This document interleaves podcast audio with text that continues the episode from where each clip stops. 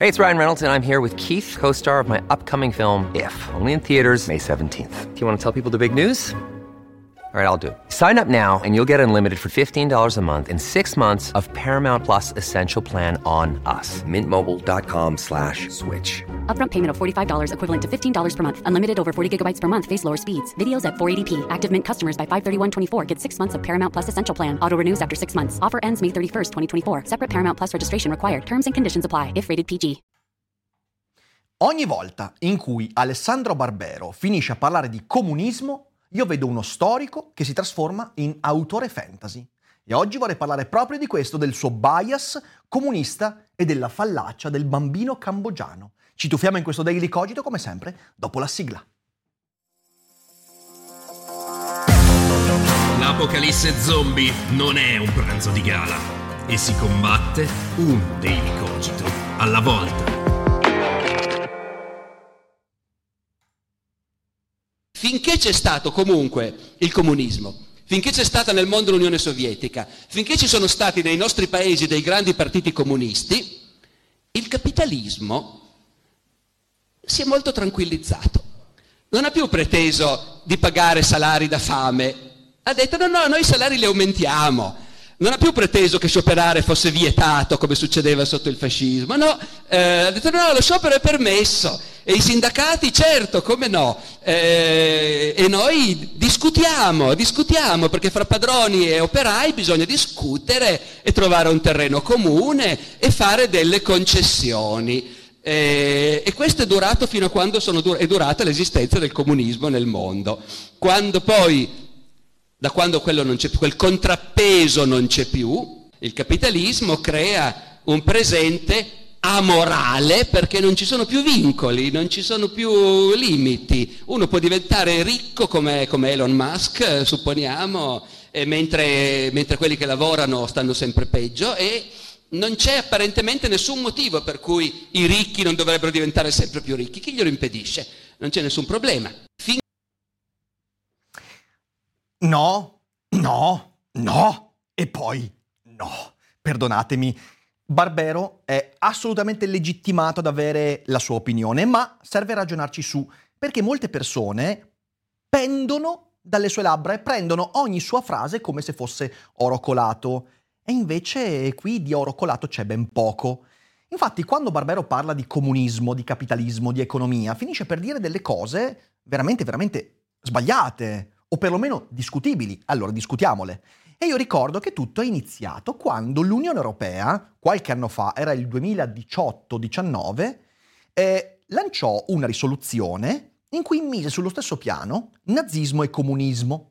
E Barbero protestò a torto, perché in realtà ricordiamoci che l'intento dell'Unione Europea era equiparare due movimenti che avevano distrutto l'Europa, l'Europa, non l'Italia, non la Spagna, non la Francia, l'Europa, in diversi modi, ma cercando di dire ci allontaniamo da tutti i totalitarismi e anche il comunismo lo è stato. Barbero si discostò dicendo che in realtà lui aveva la tessera del Partito Comunista firmata da Togliatti e non c'era nulla di male perché il comunismo ha fatto anche cose buone, via dicendo. Poi ovviamente non ha avuto problemi a firmare una lettera che equiparava il nazismo e il Green Pass. Eh, vabbè, lì si vede che ci sono due pesi e mille misure, ma questo è un altro discorso. Da lì lui ha cominciato a uscirsene periodicamente con opinioni sul comunismo, sul capitalismo, che mi fanno sempre rabbrividire. E per quanto sia una persona che eh, si appassiona a sentire Barbero parlare di Medioevo, di storia, di guerre napoleoniche, beh, in questo ambito sento spesso quelle che definirei abbastanza tranquillamente delle fregnacce. Così anche oggi proviamo a smontare i bias di Barbero riguardanti il comunismo, il capitalismo e l'Unione Sovietica perché serve ragionarci su, fra le altre cose. Ovviamente non prima di elogiare un po' di sano capitalismo, grazie allo sponsor di oggi, ovvero NordVPN. Chi non è prudente rischia di perdere cose importanti. E spesso neanche ti accorgi di aver perso qualcosa. E su internet tutto diventa più complicato perché è pieno di individui pronti ad accaparrarsi i tuoi dati. Sei uno studente che usa l'hotspot universitario? Sei un professionista che gestisce conti aziendali in mobilità? Avere una VPN oggigiorno è fondamentale per mettere in sicurezza i tuoi dati, ma non solo. Ti permette anche di gestire autonomamente il tuo indirizzo IP, avere accesso a contenuti altrimenti non disponibili nel tuo paese e gestire in tutta tranquillità le tue attività più delicate. E grazie a Daily Cogito puoi avere accesso a NordVPN con lo sconto esclusivo della nostra community. Vai nel link in descrizione e metti in sicurezza la tua navigazione oggi stesso. L'intervento che vi ho fatto sentire è interessante perché riassume molti pregiudizi che spesso Barbero esprime, e non solo lui ma anche altri studiosi, quando si parla dell'Unione Sovietica, dimostrando che questi intellettuali vedono l'ex URSS in un modo molto idealizzato e direi irrealistico. E questo è legato al fatto che in Italia abbiamo avuto moltissima influenza da parte della Russia eh, quando c'era la guerra fredda e una buona parte dell'intelligenza italiana è cresciuta eh, sotto questa strana egida dell'Unione Sovietica come modello alternativo Ovviamente chiunque può credere a questa narrazione, a parte chi ci ha vissuto sotto l'ex Unione Sovietica. Ma non voglio, non voglio accelerare i tempi. Passiamo all'analisi perché sono tre i punti che vorrei analizzare con voi, tre le critiche che voglio muovere a questo tipo di visione. La prima è quella che appunto definisco la fallacia del bambino cambogiano. Cosa intendo con questo? Intendo dire quel tipo di ragionamento secondo il quale qualcosa è buono perché porta a noi effetti positivi, che è esattamente quello detto da Barberi in questa conferenza. L'Unione Sovietica era buona perché rendeva mite il capitalismo, che è esattamente come quelli che dicono il capitalismo predatorio in Cambogia, che schiavizza bambini, è buono perché abbiamo palloni da calcio a basso costo qui in Italia. Ora, evidentemente questa è un'estremizzazione, ma il ragionamento nella sua struttura non ha alcun senso, perché non è vero che qualcosa è buono perché da noi porta effetti positivi, in quanto significa rendersi ciechi a tutto quello che quell'elemento effettivamente è. Il capitalismo predatorio è cattivo anche quando porta dei benefici in Occidente. L'Unione Sovietica era cattiva anche se, ammesso e non concesso, portasse, portava dei buoni effetti all'interno del nostro mondo occidentale. Questo ragionamento non ha nessun senso ed è la fallacia del bambino cambogiano. Ora, di nuovo, ammesso e non concesso che l'esistenza dell'Unione Sovietica abbia rappresentato un contraltare al capitalismo predatorio, altrimenti selvaggio, come possiamo non vedere, non raccontare, non prendere le distanze dalle nefandezze che il comunismo ha causato nell'Europa dell'Est e anche in tutti i paesi dove si è sviluppato, perché ricordo che il comunismo non ha fatto danni soltanto eh, in, in Romania, in Russia, in Ucraina, No, ne ha fatti anche in tutto il resto del mondo dove ha attecchito anche solo minimamente. Quindi come possiamo chiudere, eh, chiudere, le porte a questa verità assoluta, storicamente parlando, perché comunque mitigava da noi il capitalismo? Non ha senso. Ha causato milioni di morti, milioni di, di deportati, eh, di spiati, di torturati, i gulag, eh, i campi di concentramento, alla pari, se non peggio da un certo punto di vista del nazismo, eh, carestie e povertà a livelli mai raggiunti, statalismo predatorio, quello sì predatorio, violento, dispotico. Ora, mi sembra che, anche ammesso che il comunismo da noi abbia portato questi mh, mm, meravigliosi vantaggi, beh, sulla bilancia gli svantaggi, le nefandezze siano un po' più pesanti. Ovviamente Barbero si dimentica di tutto ciò perché per lui l'Est Europa non esiste. Nella sua valutazione l'Est Europa non c'è. Ed è lo stesso motivo per cui lui contestò la risoluzione dell'Unione Europea che equiparava nazismo e comunismo, che, non, che era una risoluzione il cui obiettivo era proprio quello di avvicinare il blocco Est all'Unione Europea per dire guardate che noi conosciamo i crimini di cui siete stati vittime. E questo è fondamentale da capire. Ma per Barber questa roba non ha nessun valore. Lui infatti pensa al comunismo di Togliatti, di Berlinguer, e quello di Stalin è soltanto un incidente di percorso? Potrebbe essere un inciampo, una cosa che si può tranquillamente derubricare a eccezione?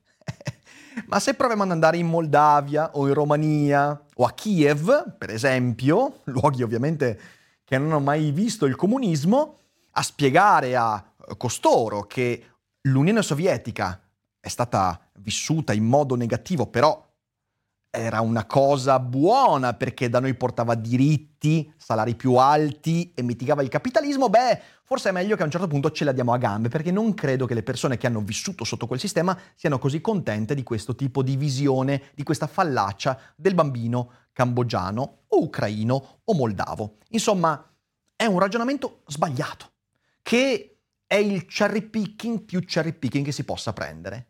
Ma, di nuovo, come dicevo, ammesso e non concesso che quella cosa sia vera, ammesso e non concesso che il comunismo abbia fatto da contrantare, perché si arriva al secondo problema di questo ragionamento di Barbero, ovvero, secondo la mia visione, come adesso argomenterò, l'Unione Sovietica è stato il più grande nemico del socialismo democratico, per dei semplici fatti, di nuovo, molto molto storici. Vorrei infatti ricordare al professor Barbero che l'esistenza dell'Unione Sovietica era il deterrente fondamentale che impedì all'Italia, e non solo all'Italia, di avere credibili e solidi partiti socialdemocratici. E vorrei anche aggiungere che un conto è difendere Berlinguer, Togliatti, Gramsci. Un altro conto è difendere Stalin e l'URSS. Siamo su livelli un po' diversi e io sono veramente stupito del fatto che un intellettuale di questa caratura arrivi a questo livello, perché mi trovo sinceramente imbarazzato. Tornando a noi, la stessa democrazia cristiana si avvaleva dello spauracchio di Stalin per allontanare l'elettorato di sinistra. Da sinistra, scusatemi. Infatti c'era quel detto famoso nella cabina elettorale, Dio ti vede, ma Stalin no. E questo motto era veramente un modo per dire, guarda che se tu voti di là, stai facendo un favore ai cattivi.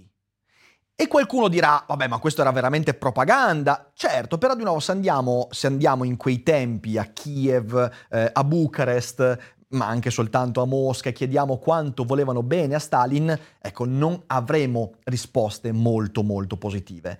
Quindi il punto è che l'esistenza dell'Unione Sovietica è stato un grandissimo deterrente che ha impedito ai paesi occidentali di sviluppare una sana coscienza socialista e liberal socialista e socialista democratica. Ci sono infatti buoni motivi storici per ritenere che l'esistenza dell'Unione Sovietica abbia rappresentato il più grande nemico per lo sviluppo di quella coscienza, proprio perché la Russia spaventava, era un regime totalitario, cosa che Barbero nella sua disamina dimentica completamente, era un regime che torturava, che deportava, era un regime omicida.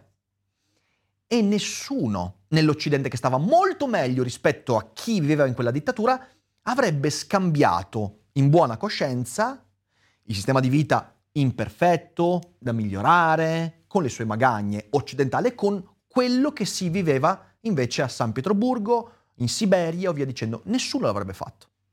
E infatti ogni volta in cui veniva proposta la possibilità, eh, tutti quanti cominciavano ad avere dei ripensamenti tutto quello di cui Barbero non parla mai, ovvero i gulag, le deportazioni, la repressione, la violenza, la povertà e l'arretratezza, non solo economica ma anche tecnologica, quelli sono i motivi per cui l'Europa, al di qua del muro, non ha mai sviluppato partiti socialisti e comunisti che sembrassero vicini a valori democratici e che fossero effettivamente dei veri contendenti per il potere democratico perché? Perché non si sono mai raccontati come democratici, in quanto laddove erano credibili sembravano molto vicini a quella parte temuta dell'Unione Sovietica, laddove invece non erano vicini alla parte russa, diventavano poi parte, venivano ad amalgamarsi a movimenti più eh, meno di sinistra, ecco, mettiamola così. Ed è il motivo per cui hanno sviluppato in sé il terrorismo eh, degli anni di piombo, le brigate russe e tutto quello che poi ne è conseguito.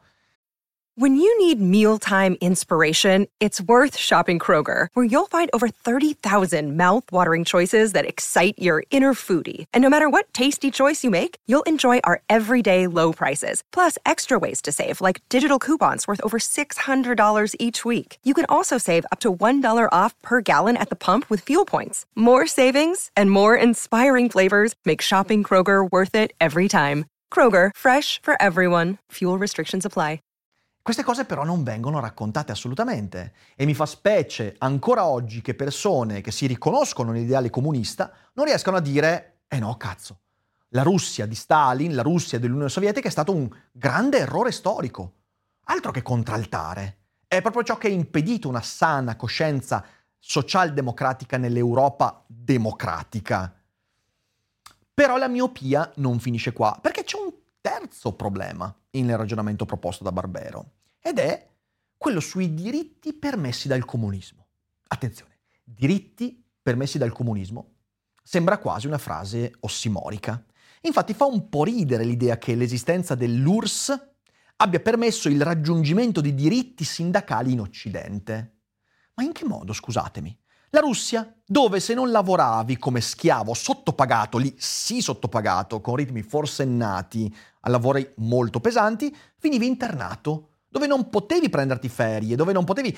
Barbero parla dei sindacati, ma, ma, fa un po' ridere questa cosa qua, perché scioperi e sindacati in Russia, nella Russia di Stalin, erano completamente impossibili da eh, manifestarsi. Nessuna contestazione poteva essere, poteva essere messa in campo. Quindi in che modo i diritti? La Russia dove il tuo potere di acquisto crollava al crescere delle ore lavorative. Questo basta, pre- basta, prendere qualsiasi libro che parla della storia economica della Russia per mostrare come alla crisi economica russa si è sempre risposto con il dirigismo che ti imponeva di aumentare le ore di lavoro, di aumentare le ore di apertura delle fabbriche, di sancire ulteriormente la forza del lavoro russo e via dicendo.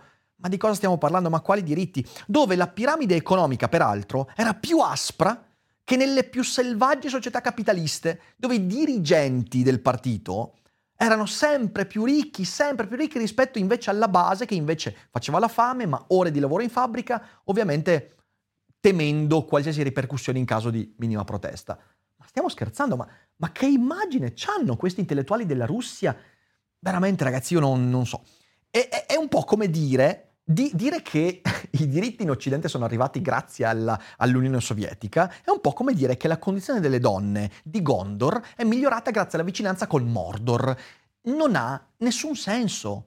È proprio un, un, un ragionamento di pensiero magico legato soltanto al fatto che a noi ci piace raccontarci che la Russia era meglio dell'America o del capitalismo. E non è esattamente un buon ragionamento. Ora, non c'è dubbio che nel miglioramento delle condizioni dei lavoratori i partiti e movimenti socialisti in Occidente abbiano dato un determinante contributo. E non c'è dubbio su questo, ma vorrei anche far notare alcune cosette, perché quando si dice questo, quando si dice, eh, ma il Partito Comunista in Italia, in Germania, ha permesso tante conquiste sociali, economiche, bisogna anche mettere alcuni paletti, perché non è proprio del tutto così. In primo luogo, quello che ho detto sopra, l'esistenza dell'Unione Sovietica ha indebolito in Europa i movimenti socialisti. Quindi, anche se i movimenti socialisti avessero potuto conquistarsi più diritti, il motivo per cui questa conquista è stata frenata è proprio in virtù dell'esistenza dello spauracchio della Russia stalinista e anche della Russia della guerra fredda, che era comunque non particolarmente migliore rispetto a quella stalinista, eh, perché voglio anche ricordare che non è mica solo Stalin che ha creato quell'inferno chiamato ex Unione Sovietica. E quindi, prima di tutto, la Russia non ha certo contribuito ai movimenti occidentali socialisti. In secondo luogo, il miglioramento delle condizioni di lavoro è determinato storicamente per lo più dalla crescita economica derivante, guarda caso, da un buon sistema produttivo e da un maturo libero mercato. E se qualcuno non crede a questo, beh, andate a guardare la storia dei paesi quando sono usciti dall'URSS. Guardate quello che è successo in Ucraina, in Romania, persino la Cina. Tutti questi paesi dimostrano il fatto che non è certo il dirigismo comunista eh, che ti dice dove deve andare il paese, che ti impone certi programmi, che ti impone un'ideologia a far crescere i diritti. No, I diritti crescono quando il paese abbandona l'ideologia, più o meno violentemente, purtroppo, e dopodiché si apre a un sistema produttivo più equilibrato, basato su un libero scambio, libero mercato con il commercio internazionale. E guarda caso, quando i paesi si aprono a quello, tac, arriva un po' più ricchezza, quindi arriva un po' più possibilità di lavorare meglio, a ritmi meno forsennati, con maggiori diritti ed è così in tutto il mondo, è così in Occidente, è stato così in Oriente, è così in ogni paese del mondo. Non raccontatevi la favoletta secondo cui l'ideologia produce diritti, perché è una cazzata. I diritti sono acquistati e sono acquisiti grazie alla crescita spirituale, economica, personale, psicologica dei cittadini di un paese, che si ha quando i tiranni cadono. Punto. Terzo, ci piace dipingere l'imprenditore come uno sfruttatore senza cuore, ma io vorrei anche ricordare che le cose non stanno esattamente così, che ci sono certamente i, i pazzi scriteriati che fanno del guadagno il loro volere, che vogliono vedere bruciare il mondo sull'altare di una pila di dollari, certamente. Così come c'erano i pezzi di merda all'interno del Partito Comunista che ammazzavano tranquillamente le persone, anche nell'ambito delle aziende, del capitalismo, del libero mercato, ci sono gli squali, pazzi, c- certamente, ok? Ma ci sono anche molti esempi che gli intellettuali come Barbero non prendono mai in considerazione, molti esempi di imprenditori lungimiranti che sono stati di esempio anche per altri imprenditori e che, attenzione, hanno cominciato a elargire e aumentare diritti per i lavoratori, migliorare le condizioni dei lavoratori, anche ben prima rispetto a quando i movimenti ideologici hanno cominciato a chiederlo, manifestarlo o imporlo. Faccio solo un esempio, ma ce ne sono veramente decine che potremmo fare solo in Italia. Alessandro Rossi, qui io vivo nella città di Schio, Schio era una, è stata una grande, un grande polo per eh, il, il tessile italiano, ma non solo. Alessandro Rossi è stato un grande promotore non solo dell'industria del nostro paese, del nostro territorio, ma anche dei diritti dei lavoratori. E se voi andate ad informarvi un po' su questa figura, beh, scoprirete una persona che usava spesso la sua ricchezza e la sua fortuna proprio per aumentare le condizioni delle persone che lavoravano e anche delle persone che compartecipavano della crescita economica che era parte integrante del suo lavoro. E questo, ci sono decine di esempi che dimentichiamo perché ci dà fastidio pensare che chi è ricco può anche essere lungimirante e invece non è così. Significa che tutti gli imprenditori sono bravi? No.